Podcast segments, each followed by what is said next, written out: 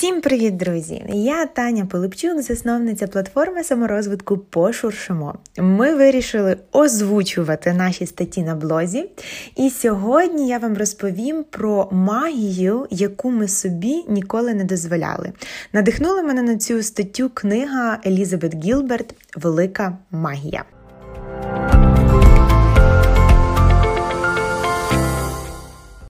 Ти творча або не творча натура, талановита або не дуже. Гарно малюєш, співаєш, танцюєш, пишеш або жахливо. Це все ярлики, які навішані на кожного з нас з самого дитинства. А ще це ті слова, які звучать кожного разу, коли ми хочемо почати щось нове або спробувати щось створити просто так. Я жахливо малюю, казала я собі і усім. При цьому тишком мріючи піти на курси акварелі чи петриківського розпису. У мене жах, а не голос, звучить часто в караоке, коли завдання не першокласне виконання пісні, а по суті задоволення в процесі. Мистецтво вмирає в дорослому житті у всіх тих, хто не зміг комерціалізувати своє бажання займатися творчістю. Так ми вважаємо, принаймні. Ми стаємо економістами, бухгалтерами, юристами чи підприємцями і чомусь вважаємо, що це взаємовиключає іншу сторону нас художників, співаків, письменників. Але що таке це творче життя? Чи не зайшли ми в глухий кут дитячих стереотипів, коли вважаємо, що ми вже занадто дорослі, щоб? Дуже кльово про це пише Елізабет Гілберт в книзі Велика магія. Цитата: Творче життя це те, яким рухає допитливість англійської curiosity, а не страх. Тобто неважливо в якому контексті, якими методами і точно вже в якому віці. Байдуже результат і його довершеність. Важливо, які емоції це несе вам в процесі.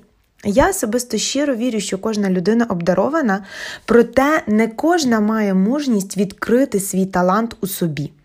Ми боїмося осуду, боїмося, що це якесь дурнувате і незрозуміле, що результат не виправдає чиїхось або наших очікувань, що це гірше, ніж в когось, що це вдарить по нашій самооцінці чи репутації.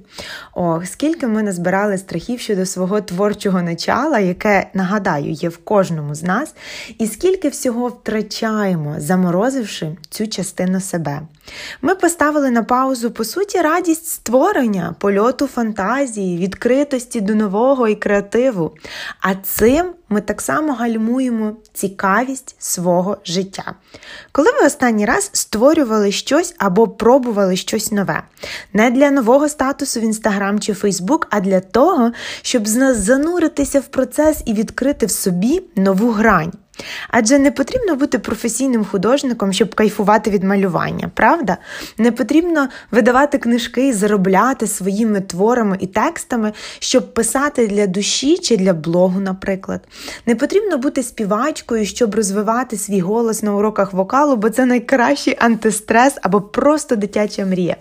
І точно вже не потрібно відкривати магазин хендмейд, щоб створювати щось руками. Просто бо це заспокоює і несе радість навіть якщо результат не ідеальний, такий як в мене. Є і інший сценарій у цій темі.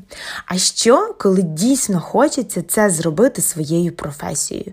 Тут потрібно прийняти кілька фактів. Перше, творча реалізація і комерціалізація це різні поняття.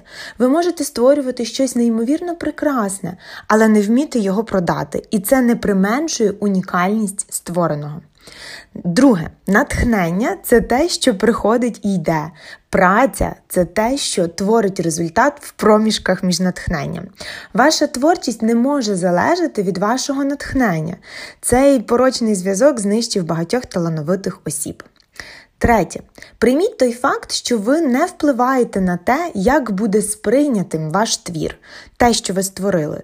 Тобто відпустіть результат і рухайтесь далі. Вчіться виключати перфекціонізм, робіть щось і рухайтесь далі. А світ хай собі реагує. Бо життя йде. Для того, щоб створити щось геніальне, потрібно перед цим створити багато-багато посереднього. І це нормальна еволюція будь-якого процесу створення. І четверте, оцінюйте себе за тим, наскільки ви віддані своєму шляху, а не за своїми успіхами чи невдачами. Четверте мені відгукується найбільше в межах проекту Пошуршимо.